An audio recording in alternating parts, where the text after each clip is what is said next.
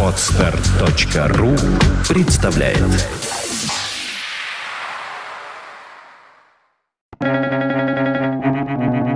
Свободное радио Компьюлента. Зависть умеряет свое бешенство, только вдоволь насладившись своей низостью. Андре Маруа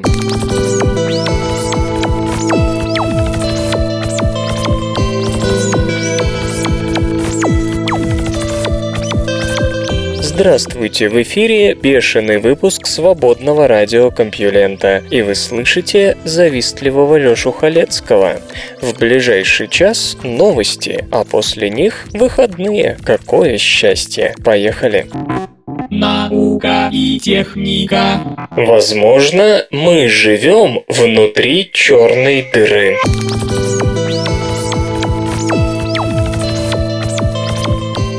Сторонники теории Эйнштейна-Картана утверждают, что их решение проблемы природы Большого Взрыва имеет подтверждение в наблюдаемой в последнее время астрономами право- и левозакрученности галактик в известной нам части Вселенной. Американский физик-теоретик Никодем Поплавский из Университета Индианы давно известен как один из авторов теоретической модели, согласно которой наша Вселенная представляет собой внутренности черной черной дыры, расположенной где-то в родительской праввселенной. Однако теперь он еще и заявляет, что разработанная им концепция проверяема на практике. Даже более того, уже проверена, причем успешно. В рамках модели Поплавски постулируется, что все астрономические черные дыры можно рассматривать как входы в кротовые норы Эйнштейна-Розена. Эти объекты представляют собой гипотетические туннели, соединяющие различные регионы пространства времени. Господин Поплавский полагает, что другой конец кротовой норы черной дыры соединен с белой дырой, антипод черной дыры, область пространства, в которой ничто не может попасть. При этом внутри кротовой норы возникают условия, напоминающие расширяющуюся Вселенную, аналогичную наблюдаемой нами. Из этого следует, что и наша Вселенная может оказаться просто внутренней частью какой-то кротовой норы. По мнению ученого, эта модель объясняет объясняет целый ряд проблем современной космологии. Концепция Большого Взрыва весьма успешно расправляется со многими наблюдаемыми астрономическими явлениями. Но, отмечает Никодем Поплавский, далеко не со всеми. Что спровоцировало Большой Взрыв, превратив гипотетическую сингулярность в известную нам Вселенную? Что именно остановило инфляционное расширение Вселенной? Каков источник темной энергии, вызывающий сейчас наблюдаемое ускоряющееся расширение Вселенной? И, наконец, где антиматерия, которой должно быть примерно столько же, сколько и обычной? Представленная теория, являющаяся логическим продолжением теории Эйнштейна, Картана, Скиама, Кибла, призывает учитывать квантовые эффекты при анализе гравитации в космических масштабах. В ней применяется понятие афинного кручения, а вместо псевдоримановой геометрии для пространства-времени используется геометрия Римана-Картана. Ее еще можно назвать афинной теорией пространства-времени, в противовес принятой метрической теории пространства-времени. Здешние эффекты неметричности весьма малы. Единственной областью, где их вообще можно заметить, автор полагает раннюю Вселенную. Привлекательной чертой его гипотезы является возможность получения несингулярных решений типа большого отскока для большого взрыва. Ученый полагает, что спины частиц взаимодействуют с пространством-временем афинным кручением, torsion tensa, не путаем с торсионными полями и прочим эфиром. Чтобы понять сущность кручения, можно представить себе пространство-время не как двух- или трехмерное явление, но как одномерный луч. Его изгибание соответствует гравитационному искривлению пространства-времени, теоретически обнаруживаемому нашими средствами наблюдений. Однако, если начать закручивать луч, то это будет соответствовать не искривлению, искривлению, а кручению пространства-времени.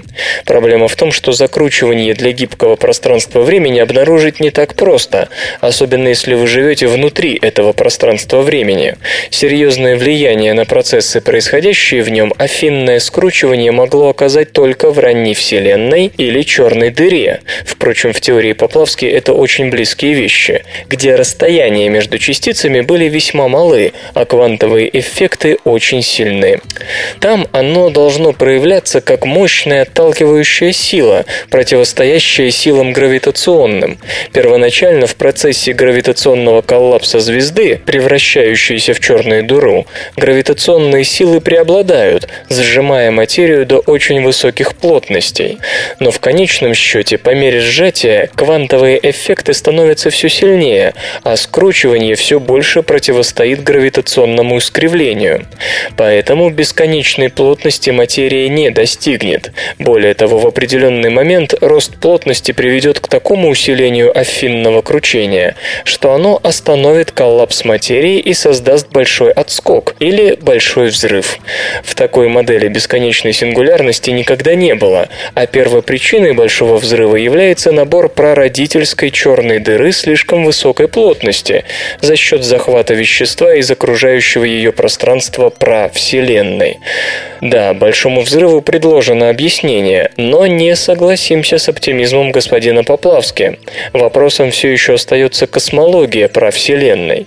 И если там был собственный большой взрыв, то что было его первопричиной? Серия вселенных матрешек, находящихся во вложенных друг в друга черных дырах, это тоже не ответ, ибо что тогда породило самую большую из матрешек? Первоначально отскок после сжатия был очень быстрым, то, что называется инфляционным расширением. Затем он постепенно замедлился по мере падения интенсивности афинного скручивания. Из-за афинного скручивания барионная, обычная материя будет со временем распадаться до электронов и кварков, а антиматерия до темной материи. Отсюда и наблюдаемый дисбаланс. Антивещества вокруг нас не хватает, потому что время, прошедшее с большого взрыва, большого отскока, оно почти все превратилось в темную материю.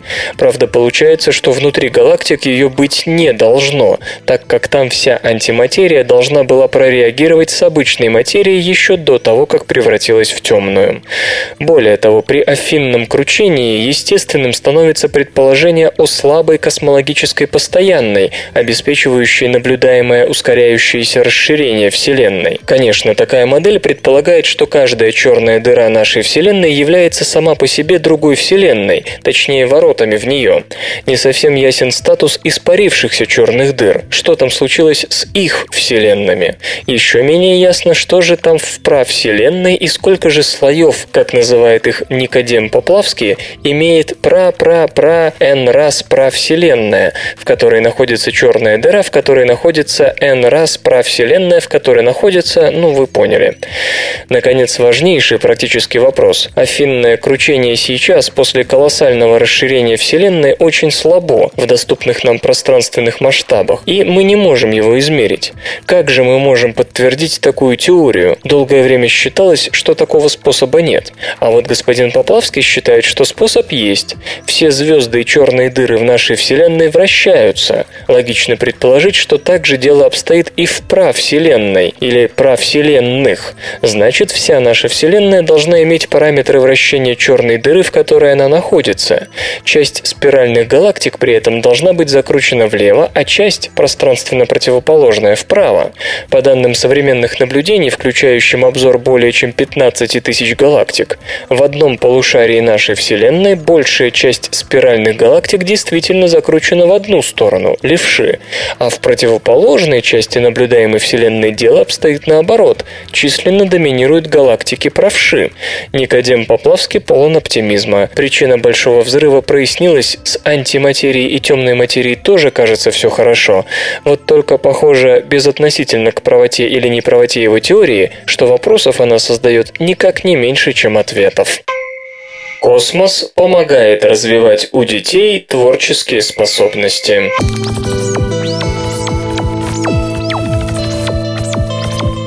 Чем шире границы мира вокруг ребенка, тем сильнее работает его воображение, побуждая его к творчеству. Творческое мышление в ребенке воспитывать не только можно, но и нужно. Кем бы он ни вырос и кем бы ни стал, подвижность ума и живость воображения лишними не будут.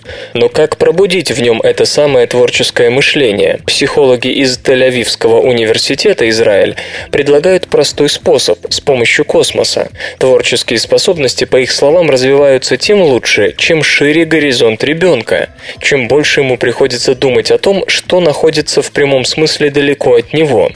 В эксперименте приняли участие более 50 детей в возрасте от 6 до 9 лет. Им показывали набор фотографий от карандаша на парте до фото Млечного Пути.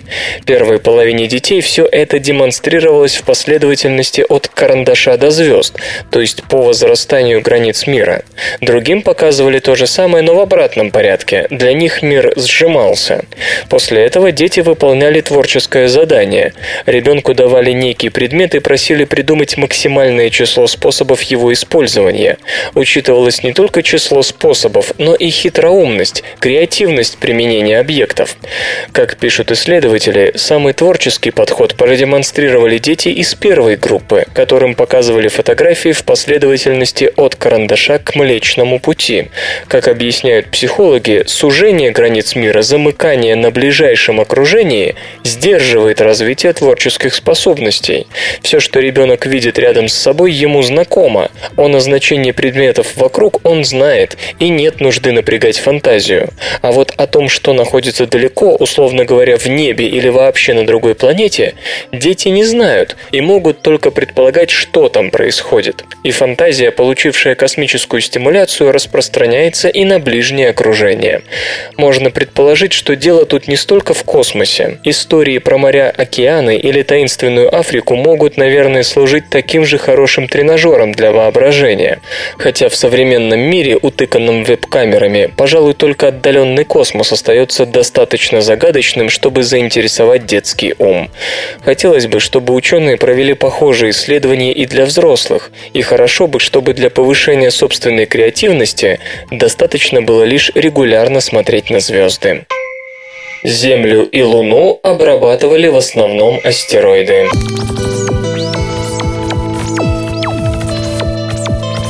Анализ лунных пород, добытых в 1972 году экипажем Аполлона-16, показал, что объекты, обрушившиеся на Землю и Луну около 3 миллиардов 900 миллионов лет назад, были в основном астероидами. Кэтрин Джой из Института лун и планет США и ее коллеги изучили множество образцов реголитной брекчии. В пяти из них, образовавшихся от 3 миллиардов 800 миллионов до 3 миллиардов 400 миллионов лет назад, обнаружены фрагменты более древних метеоритов. Исследователи проанализировали 30 таких фрагментов с помощью сканирующего электронного микроскопа и электронного микрозонда. Выяснилось, что они сильно напоминают богатые углеродом хондриты. Кроме того, установлено, что эти фрагменты более однородны, чем обломки лунных метеоритов более позднего времени, моложе 3,4 миллиарда лет. Это говорит о том, что в древности Землю и Луну молотили захватили другие объекты и гораздо менее разнообразные, чем сейчас. Хотя разнообразие древних метеоритов относительно невелико, все фрагменты, по-видимому, не имеют своим источником одно и то же тело. Тем самым гипотеза о разворованной протопланете как причине лунного катаклизма не находит подтверждения. На кого же тогда нам грешить? Скорее всего, дело в том, что, как показывает популярная в научных кругах модель Ницца, наши планеты-гиганты сформировались оказались сравнительно близко друг к другу, а затем переместились на свои нынешние места из-за гравитационных возмущений. Эти телодвижения должны были серьезно встряхнуть Солнечную систему. Они, вероятно, привели к возникновению облака Оорта и дестабилизировали главный пояс астероидов между Марсом и Юпитером. По всей Солнечной системе астероиды врезались друг в друга. Крупные тела попали на Луну, образовав большие кратеры. Десятки тысяч тел поразили Землю и Марс. Час, отмечает в сопроводительной записке Алан Рубин из Калифорнийского университета в Лос-Анджелесе. И поскольку самые ранние изотопные свидетельства существования жизни на Земле обнаружены в осадочных породах возрастом 3 миллиарда 850 миллионов лет, кажется вероятным, что эта бомбардировка повлияла на зарождение жизни на планете. Космический телескоп WISE провел перепись околоземных астероидов.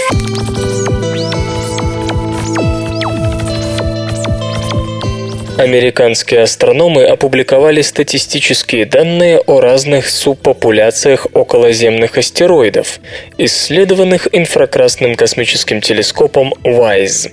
Околоземные объекты, имеющие, согласно определению, перигелийное расстояние, то бишь длину дистанции между точкой орбиты, ближайшей к Солнцу, и самим Солнцем, Q меньшее или равное 1,3 астрономической единицы, разделяются на группы в соответствии соответствии с их орбитальными характеристиками. Атонами называют астероиды, у которых длина большой полуоси орбиты А уступает одной астрономической единице, а афилийное расстояние превышает 983 тысячных астрономической единицы. Аполлонами, в свою очередь, становятся околоземные астероиды с А большей или равной одной астрономической единице и Q меньшей или равной 1,17 тысячным астрономической космической единицы, тогда как у амуров перигелийное расстояние должно попадать в диапазон Q большее или равное 1,17 тысячным, но меньшее или равное 1,3 астрономической единицы. Таким образом, орбиты Атонов и Аполлонов пересекают орбиту Земли, а орбиты Амуров нет. Астероиды, замечу, вполне могут переходить из одной категории в другую. Атон 99942 Апофис, к примеру, примеру, после сближения с Землей в 2029 будет переведен к Аполлонам. Наибольший интерес вызывают крупные Атоны, Аполлоны и Амуры, которые находятся в непосредственной близости от нашей планеты и могут выдержать пролет сквозь ее атмосферу. Для выделения этой субпопуляции потенциально опасных астероидов установлены свои четкие критерии. Минимальное расстояние между их орбитами и орбитой Земли не должно превосходить 5 сотых астрономической единицы, а их абсолютная звездная величина не должна быть выше 22. Последнее условие задает некоторый миниатюрный размер потенциально опасных астероидов. Телескоп WISE, как мы уже рассказывали, завершил свою работу в начале прошлого года, а в марте 2012 данные его инфракрасных наблюдений стали доступны всем желающим. В конце миссии телескопу пришлось обходиться без хладагента, что привело к сокращению числа рабочих инфракрасных каналов. Поскольку это также вызывало изменение чувствительности обзора, американцы в своей работе учитывали только 429 околоземных астероида, обнаруженных WISE на криогенном этапе исследования. Обработав результаты наблюдений, авторы построили распределение атонов, аполлонов и амуров и потенциально опасных астероидов по размерам и альбедо, характеристики отражательной способности поверхности. Как выяснилось, кумулятивное распределение по размерам у потенциально опасных астероидов имеет чуть больший наклон, чем у остальных околоземных объектов, а атоны имеют более яркие альбеды, чем амуры. Повышенную яркость обнаружили и потенциально опасные астероиды, что позволяет сделать некоторые выводы о составе их вещества. При изучении субпопуляции потенциально опасных астероидов астрономы также установили, что в околоземном пространстве должно быть всего 4700 плюс-минус 1450 астероидов этого типа с диаметром превосходящим 100 метров. Около 30% таких потенциально опасных астероидов уже обнаружены, причем астрономам известны практически все, более 90% потенциально опасных астероидов, размеры которых превышают 1 километр. Интересный результат дало и сравнение орбитальных характеристик найденных потенциально опасных астероидов с предсказаниями моделей. Оказалось, что теория в 2,3 десятых раза, плюс-минус 7 десятых, занижает число тел, орбиты которых имеют малый наклон относительно плоскости Солнечной системы, орбиты Земли. Такого мы не ожидали, говорит сотрудница лаборатории реактивного движения Эми Майнцер. Потенциально опасные астероиды на орбитах с малым наклонением, очевидно, будут чаще других проходить на небольшом расстоянии от Земли, что открывает хорошие перспективы их исследования. Куль-куль-куль-куль-ту-ту-ту-ту. Ра. Это официально «Бегущий по лезвию 2» будет.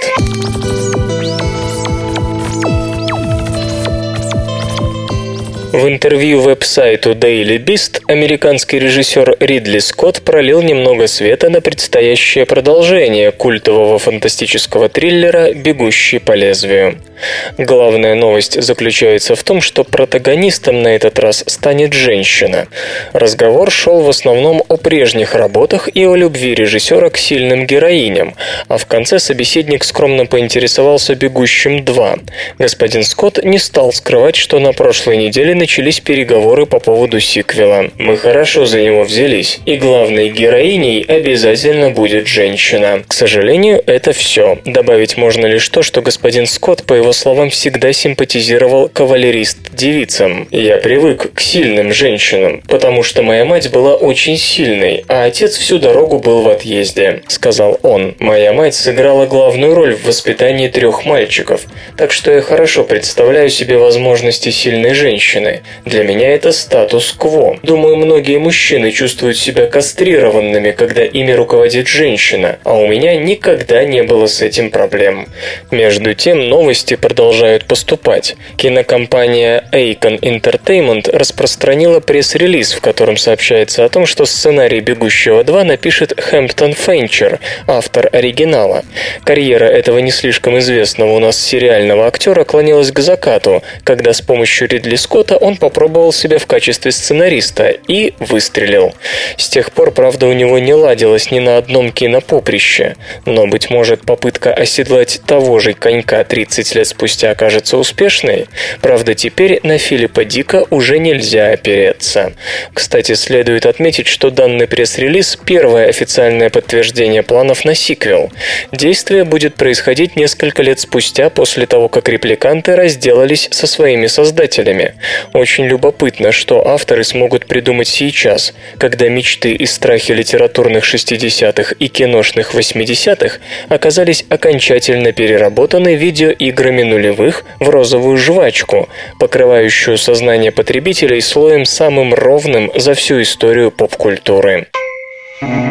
Биз-биз-бизнес.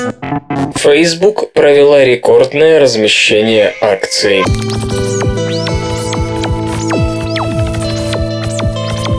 Facebook провела процедуру первичной публичной эмиссии акций IPO по верхней границе установленного ценового диапазона.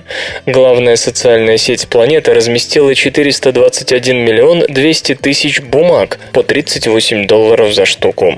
В ходе IPO компания привлекла около 16 миллиардов долларов. По мнению участников рынка, в ближайшие дни акции могут подорожать на 30%. Выход Facebook на биржу стал самым крупным размещением в истории американских IT-компаний. Для сравнения, веб-корпорация Google, осуществившая IPO в 2004 привлекла миллиард 900 миллионов долларов. Абсолютным рекордом в США является эмиссия акций Visa, принесшая в 2008 17 миллиардов 900 миллионов долларов. По итогам IPO соцсеть Facebook оценивается в 104 миллиарда 200 миллионов долларов. Ее основатель Марк Цукерберг вошел в тридцатку богатейших людей планеты. По версии Bloomberg, он находится на 29-й строке рейтинга толстосумов с состоянием в 19 миллиардов 300 миллионов долларов. То есть господин Цукерберг теперь богаче основателей Google Сергея Брина и Ларри Пейджа, у каждого из которых примерно по 19 миллиардов.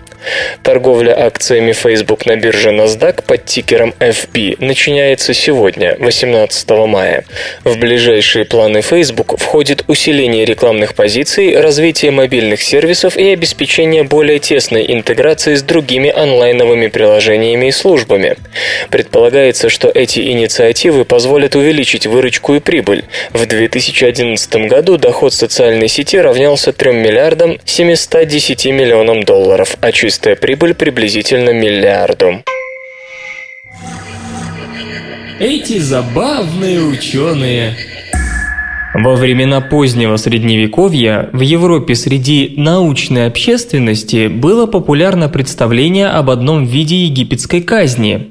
Якобы, когда палач разрубал человека пополам одним ударом, то если верхнюю половину человека сразу же посыпать негашенной известью и поместить над огнем, то она в течение четверти часа может выслушивать вопросы и отвечать на них. Вот такая вот наука. Наука и техника. Революции напрасны в молодых странах.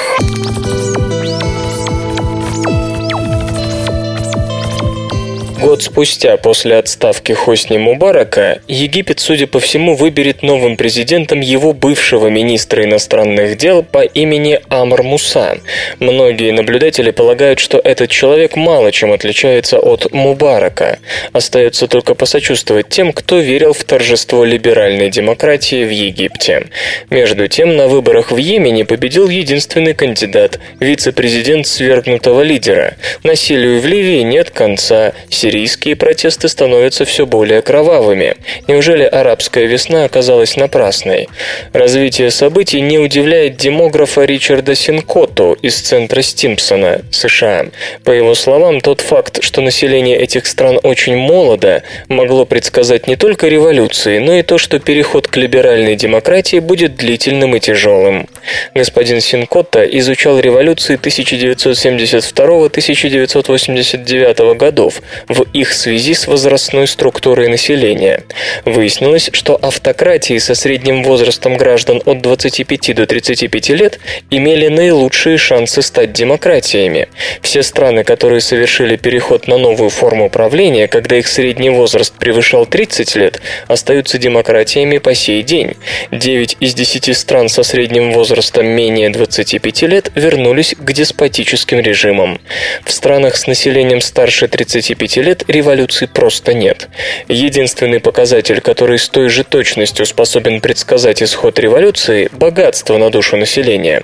Если все это правда, то Тунис, средний возраст 30 лет, скорее всего станет демократией. Египет и Ливия, 25 и 26 лет соответственно, перейдут к демократии в течение нескольких лет. Сирии и Йемену, 21 год и 17 лет соответственно, увы, не повезет.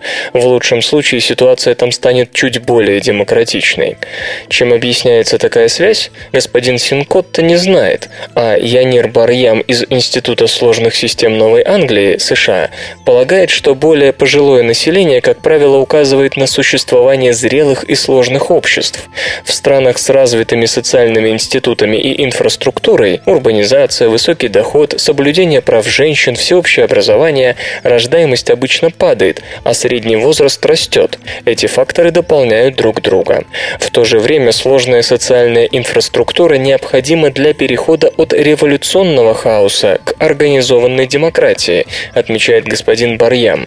При благоприятных условиях новая элита сможет протиснуться в верхнюю часть сложившейся общественной структуры без особых потрясений. Поэтому, отмечает эксперт, Египет сможет в скором времени перейти к стабильной демократии, поскольку имеет хорошо организованную военную систему. А вот в и Сирии таковой нет. Еще один ключевой фактор выделяет Джек Голдстоун из Университета Джорджа Мейсон, США. По его словам, у молодежи меньше доверия к авторитетам, будь то лидеры старого поколения или свои собственные. Господин Синкотта полагает, что в ближайшие годы революции стоит ждать в Алжире и Марокко, а в 20-е годы этого века в Иордании и Саудовской Аравии. Высока вероятность переворотов и в странах Африки южнее Сахары, где средний возраст населения большинства стран ниже 20 лет. Последний прогноз уточняет Дженнифер Сьюба из Родос колледжа США. Нет никакого смысла говорить о переходе к демократии в этих странах, потому что там запредельная рождаемость. Если она не снизится, Африка обречена на непрерывные восстания. Подтверждено увеличение числа редких мутаций у человека.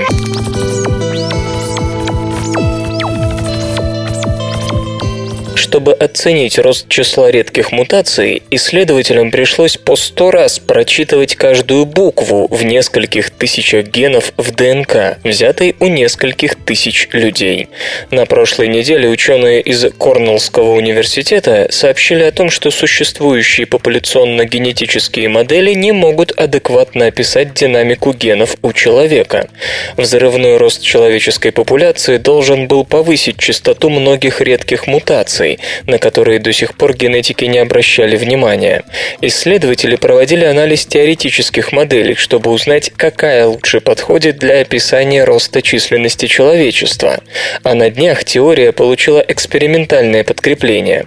В журнале Science появились две статьи, авторы которых полностью подтверждают предположение о повышенной частоте редких мутаций в геноме современных людей. Вот некоторые цифры. Исследователи из Вашингтонского университета в Сиэтле прочитали 15 585 генов у 2440 людей и обнаружили, что у 86% из них были варианты генов, которые принято считать редкими. Тут следует сказать, что из всех мутаций, которые принято связывать с медицинскими последствиями, 95% относятся именно к редкой группе.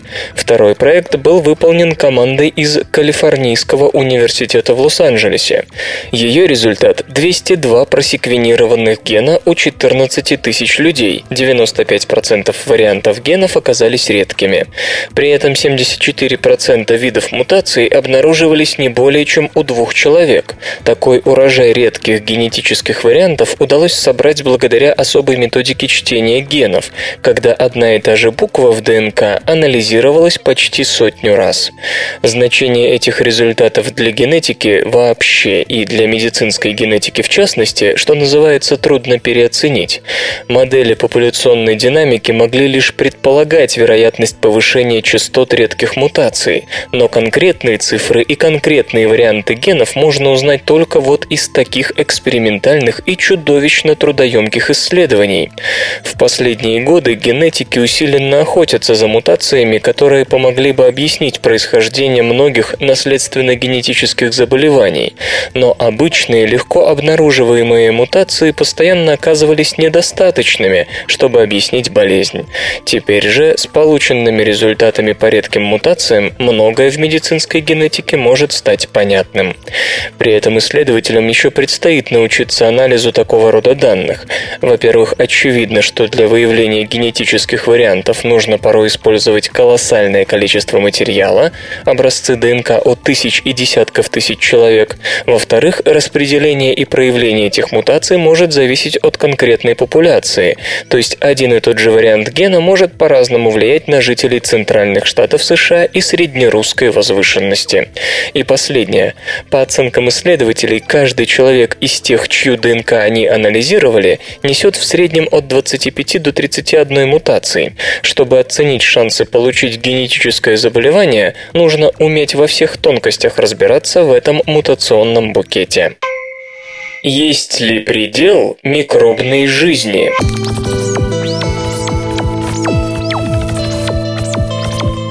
Ханс Рёй и его коллеги из Центра геомикробиологии Орхусского университета, Дания, обнаружили микроорганизмы с исключительно низкой скоростью обмена веществ. Оборот биомассы происходит лишь раз в несколько сотен или даже тысяч лет. Микроорганизмам требуется кислород для поддержания электрического потенциала в мембранах, а также работы ферментов и ДНК. Поэтому исследователи считают, что эти обитатели морского дна способны жить при минимальном доступе доступе к энергии. И действительно, ученые описывают сообщество, которому 86 миллионов лет, хотя на протяжении многих лет специалисты полагали, что высокое давление, нехватка кислорода и низкое количество питательных веществ под морским дном должны были стать тяжелым испытанием для любой формы жизни. Северное Тихоокеанское течение вместе со своим южным коллегой представляют собой наиболее бедные питательными веществами районы Мирового океана. Господин Рёй и его коллеги обнаружили, что кислород проникает там в осадок на глубину до 28 метров. Исследователи пришли к выводу, что причиной этого загадочного явления следует считать низкую скорость осаждения. Осадок накапливается так медленно, что если одна частица опускается на дно, другая падает на нее только через тысячу лет. В таких условиях микроорганизмы съедают практически все, а когда еды нет, просто висят в окружении кислорода, не потребляя его. Обычно микроорганизмы потребляют весь кислород в верхнем 10-сантиметровом слое осадка, а ниже переключаются на другие соединения. Но в данном случае микробное сообщество настолько мало, что не способно потребить весь наличный кислород даже на 28-метровой глубине.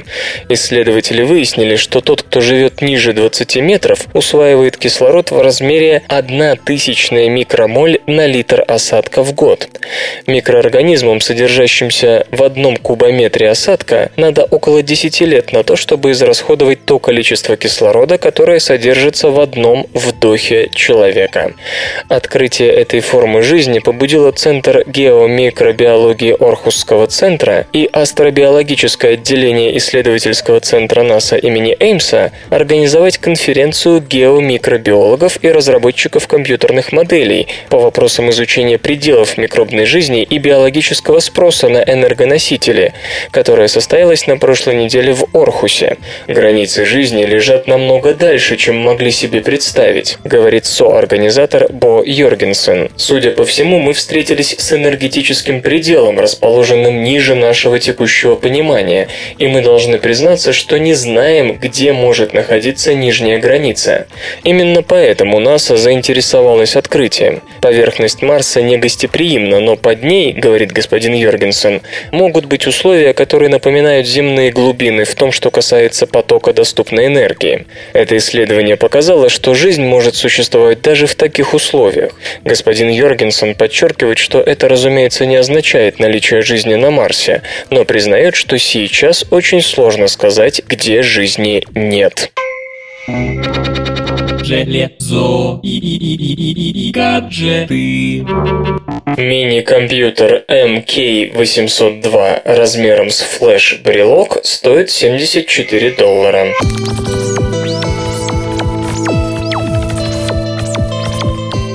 Продажу поступил крошечный компьютер MK802, размеры которого составляют всего 88 на 35 и на 12 мм. В устройстве применен одноядерный ARM-процессор с тактовой частотой 1,5 ГГц, дополненный графическим контроллером Mali 400.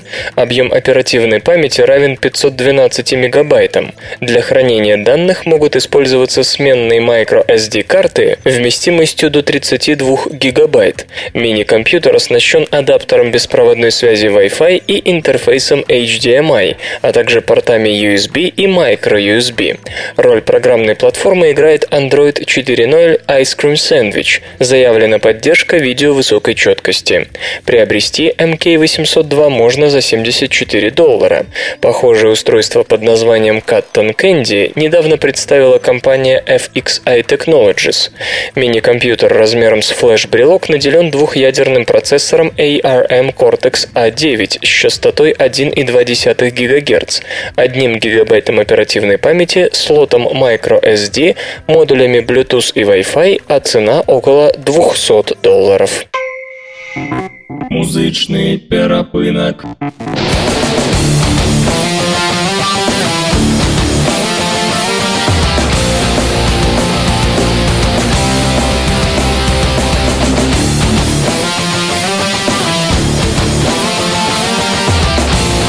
Сегодня в эфире свободного радиокомпьюлента группа «Сердце лета», а получать эстетическое удовольствие мы будем от песни «Будущее». Последней каплей на щеке Заката свет растает. Мне так нелегко понять Зачем нам все менять. Весь мир под маской тишины А может просто мы Поверь, я думал, что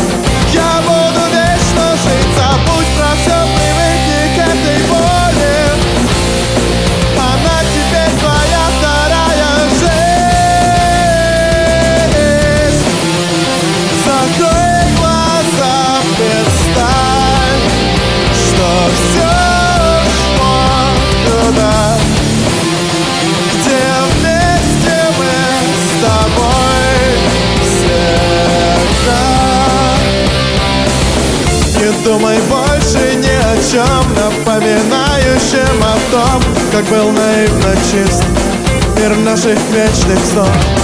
Привыкни к жизни вечных лет Так будет легче,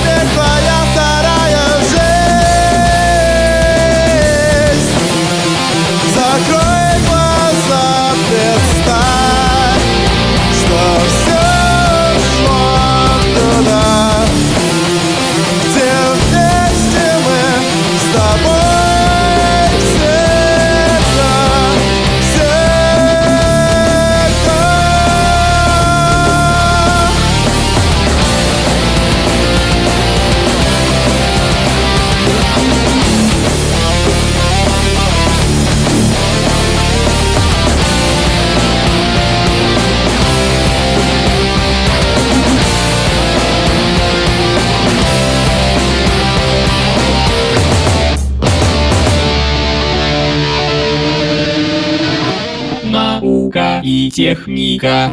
Для отпугивания хищников бабочки используют межвидовое скрещивание.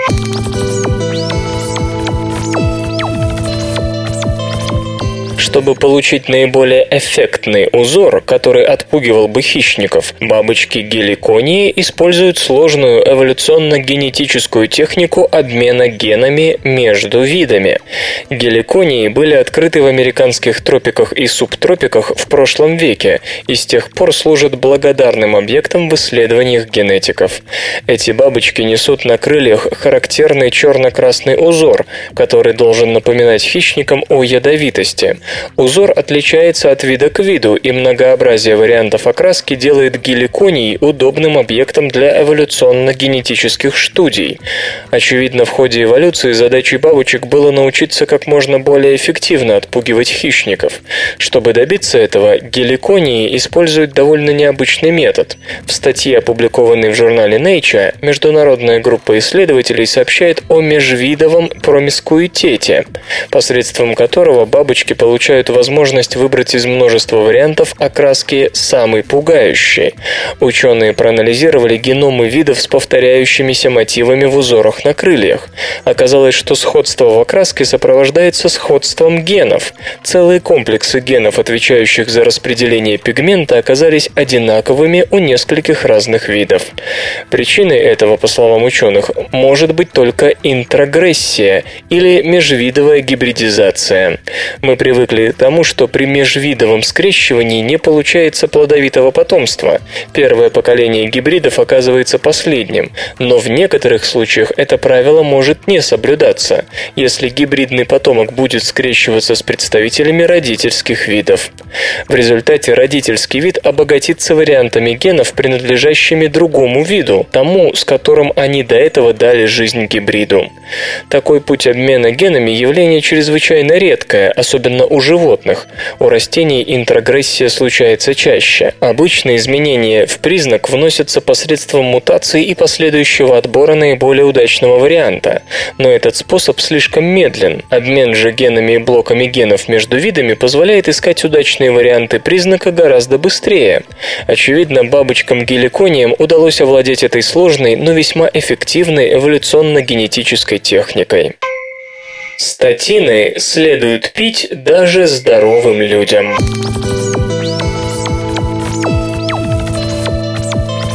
Тысячи случаев сердечных приступов и инсультов можно было бы предотвратить с помощью гиполипидемических препаратов – статинов. Сегодня только в Великобритании статины принимают 2,5 миллиона человек. Эти препараты снижают уровень холестерина и жиров в крови. Их клиническая эффективность считается доказанной для лиц среднего возраста. Исследование 175 тысяч человек показало, что статины приносят пользу в том числе тем, кто относится относится к группе наименьшего риска. Ученые из Оксфордского университета считают, что это лекарство следует принимать даже здоровым людям. Соответствующий вопрос должна рассмотреть Государственная служба здравоохранения Великобритании.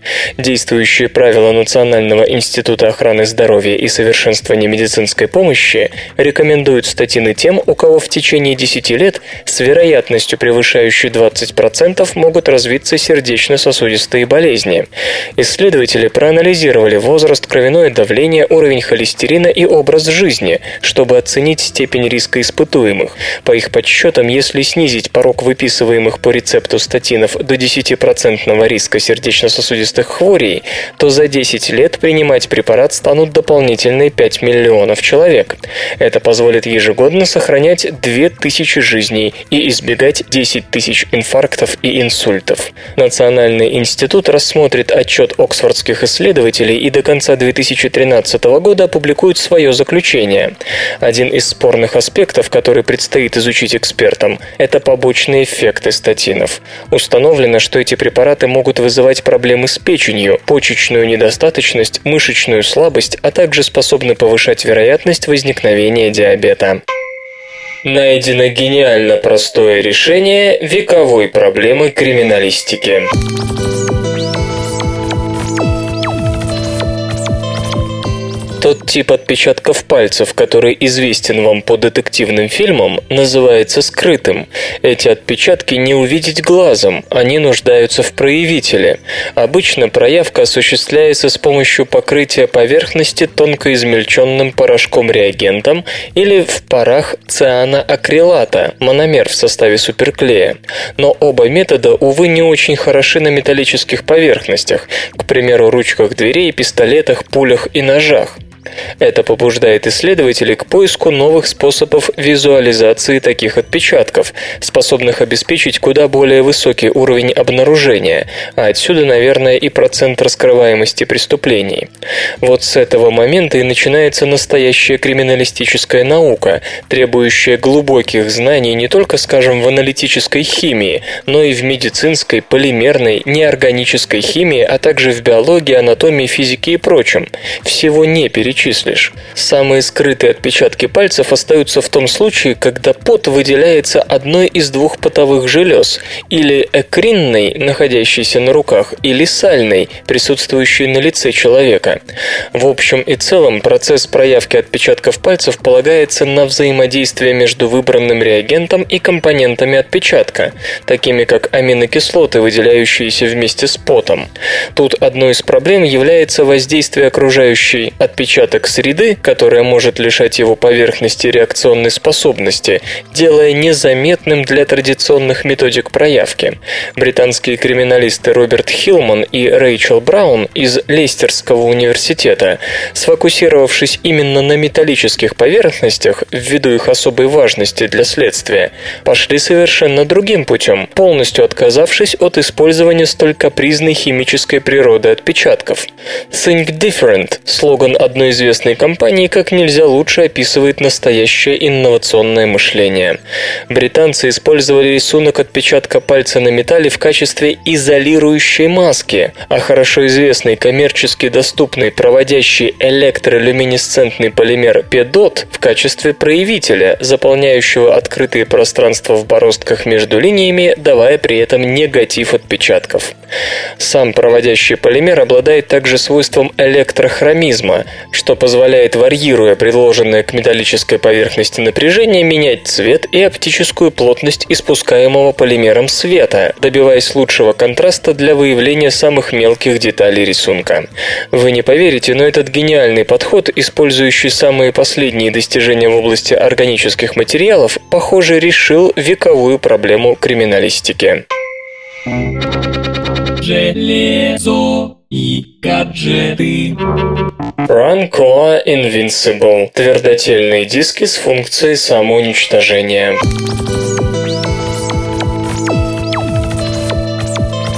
Компания Runcore выпустила первый в мире SSD-накопители с возможностью физического уничтожения. При установке диска Invincible в компьютер на корпус выводятся две кнопки – зеленая и красная. При нажатии на первую можно инициировать процедуру программного уничтожения информации. Накопитель будет заполнен бессмысленным набором данных. Красная кнопка предназначена для полного вывода микросхем флеш-памяти NAND из строя путем подачи на них большого тока. Диски Invincible выполнены в форм-факторе 2,5 дюйма. Для подключения к персональному компьютеру служит интерфейс Serial ATA 2. Заявленная скорость чтения и записи информации достигает соответственно 240 и 140 мегабайт в секунду. Ожидается, что накопители Invincible заинтересуют военных, правительственные организации, а также тех пользователей, которым есть что скрывать. Диски будут предлагаться в модификациях в вместимостью 64 и 128 гигабайт. О цене не сообщается. Факты и фактики. Знаете ли вы, что деревья – отличные пылесосы? Вычислено, что на 50 квадратных километров леса приходится 50 тонн пыли, на ту же площадь безлесья 400-700 тонн. Наука и техника. Создан революционный неточный процессор.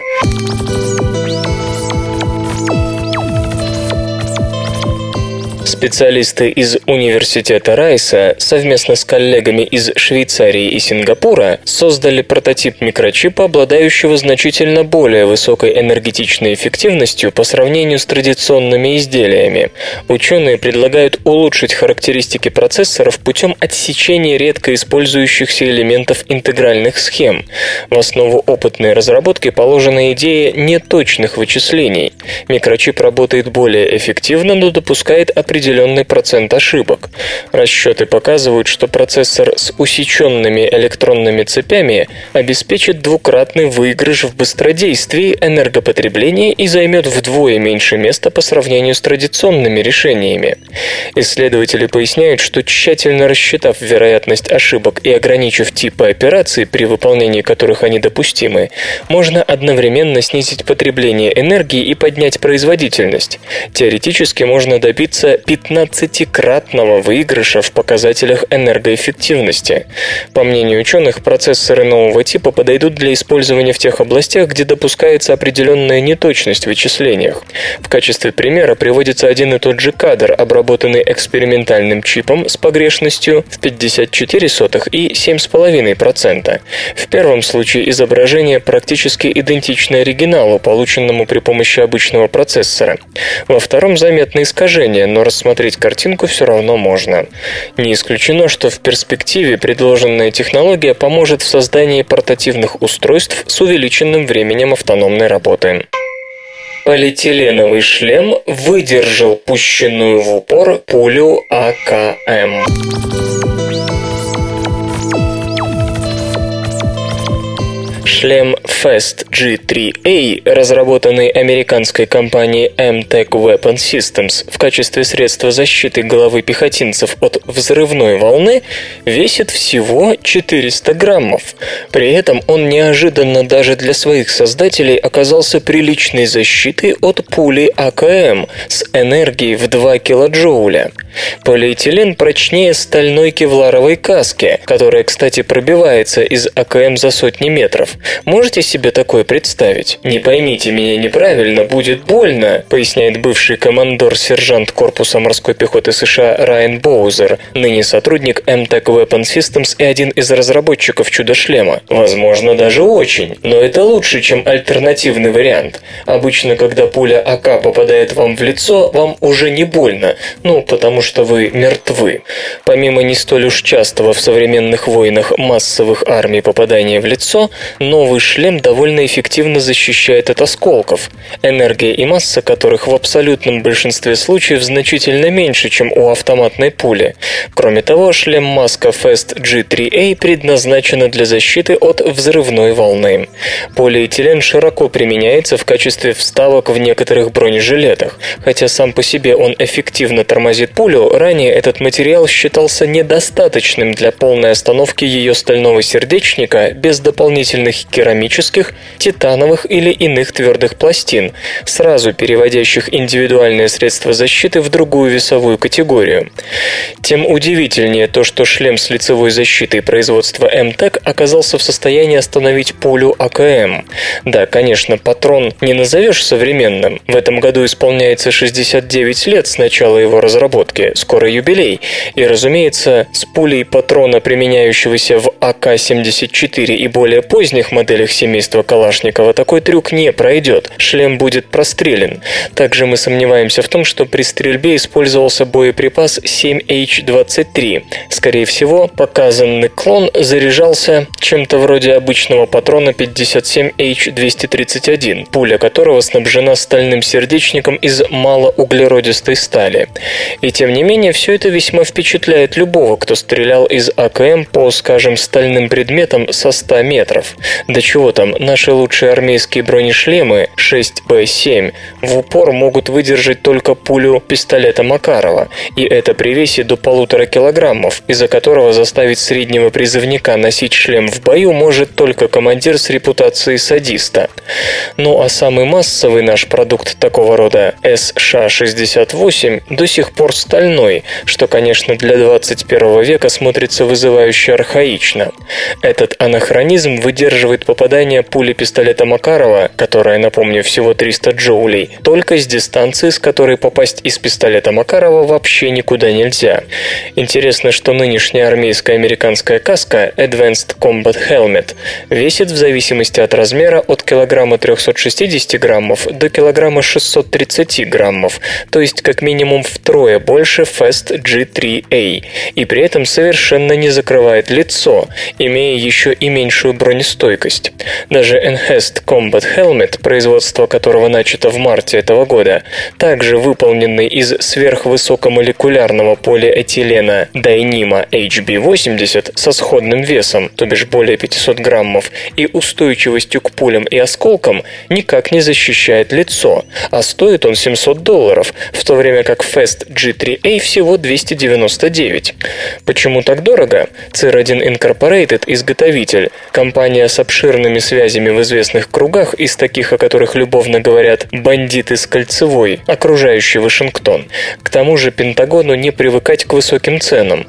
Недавно в его бюджет были заложены цены обычного пулемета в 86 тысяч долларов за штуку, то бишь примерно 10 тысяч долларов за килограмм веса.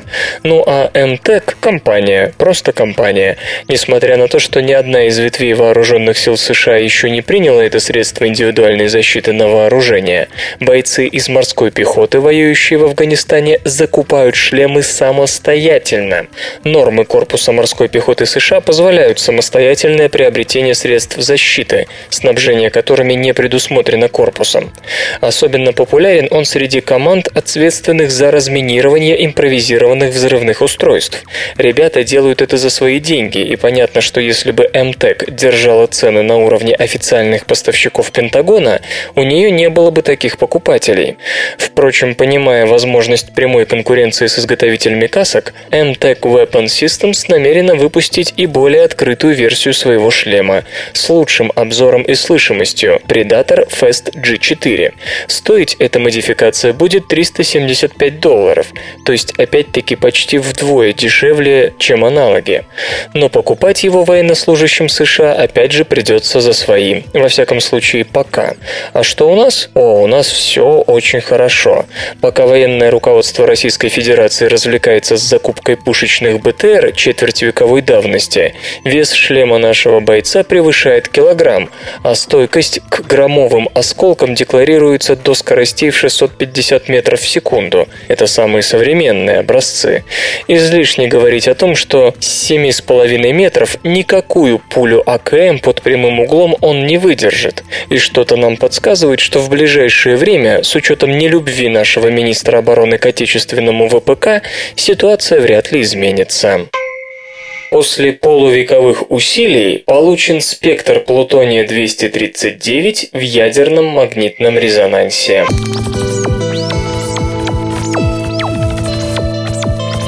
Атомное ядро плутония-239 характеризуется высоким магнитным моментом и спином, равным 1 второй, что делает этот элемент активным в спектроскопии ядерного магнитного резонанса. Но у этого атома есть и другие столь же яркие характеристики. К примеру, чудовищное внутреннее магнитное поле, которое появляется из-за экстремально сильного взаимодействия ядра с неспаренными F-электронами. Внутреннее Внутреннее магнитное поле плутония-239 равно 100 Тесла. В солнечных пятнах индукция магнитного поля составляет 10 Тесла, а у отклоняющихся магнитов Большого адронного коллайдера от половины до 9 Тесла. Из-за чего спектр ядерного магнитного резонанса этого ядра оказывается сдвинутым на несколько порядков величины по сравнению с нормальным диапазоном химических сдвигов, доступным спектроскопистам. Еще одна проблема слишком короткое, меньше одной микросекунды, время спиновой релаксации ядра в магнитном поле спектрометра. Оба этих фактора сообща надежно пресекали все попытки получить чистый, ясный спектр плутония-239 в ядерном магнитном резонансе. И вот полувековая задача решена. Хироши Ясуока и его коллеги из Лос-Аламосской национальной лаборатории использовали оксид плутония-4 высокой частоты. Изотоп изотопное содержание плутония-239 в образце составило приблизительно 94%. Ученые работали со стандартным импульсным спектрометром ядерного магнитного резонанса, правда при температуре 4 Кельвина. Путем проб и ошибок они установили, что в таких условиях чистый сигнал ядра плутония обнаруживается в магнитном поле прибора с индукцией 5,8 Тесла при постоянной радиочастоте 16,5 МГц. Гц. Положительным моментом, наконец-то сработавшим в пользу ученых, оказался тот факт, что оксид плутония-4 имеет немагнитное основное состояние, что позволило избежать неприятных парамагнитных эффектов. Оптимизируя параметры эксперимента, исследователи смогли установить геромагнитное магнитомеханическое соотношение. Это отношение магнитного диполя момента ядра к его угловому моменту. Этот показатель необходим для расчета расчета разницы энергии между спиновыми состояниями плюс 1 вторая и минус 1 вторая, а также для установления резонансной частоты ядра в специфическом химическом окружении. Зная все это, можно определить структуру по спектру ядерного магнитного резонанса. Тут стоит вспомнить, что плутоний и его соединения обладают сложной химией. Элемент способен принимать самые разные степени окисления, причем четыре из них существуют в равновесии в растворе. Но и этого мало. Плутоний образует многочисленные нестехиометрические оксидные фазы. Даже тот оксид, что использовался в рассматриваемой работе, являлся субстехиометрической формой. В результате господин Ясуока и его коллеги получили два разных сигнала в спектре ядерного магнитного резонанса для своего оксида, которые как раз принадлежали атомам плутония в различных кислородных окружениях. Best Way делает русский Fallout.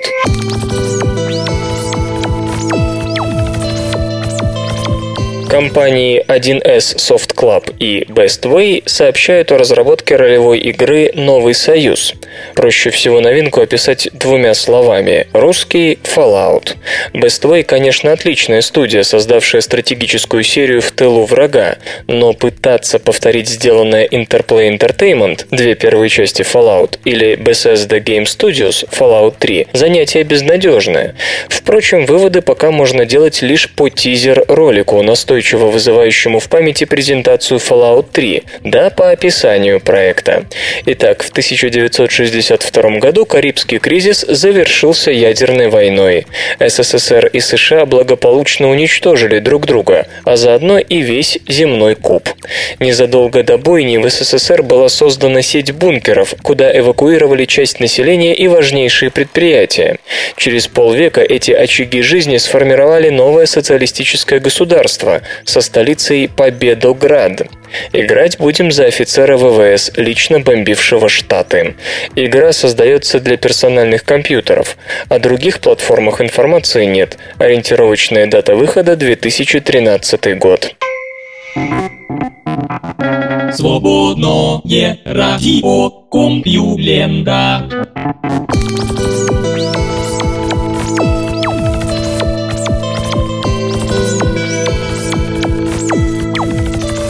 Бешеный выпуск СРК подошел к концу. Загляните на сайт компьюлента.ру, там новости появляются даже в выходные.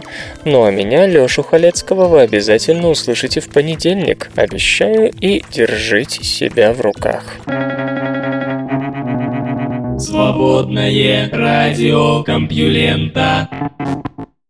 Скачать другие выпуски подкаста вы можете на podster.ru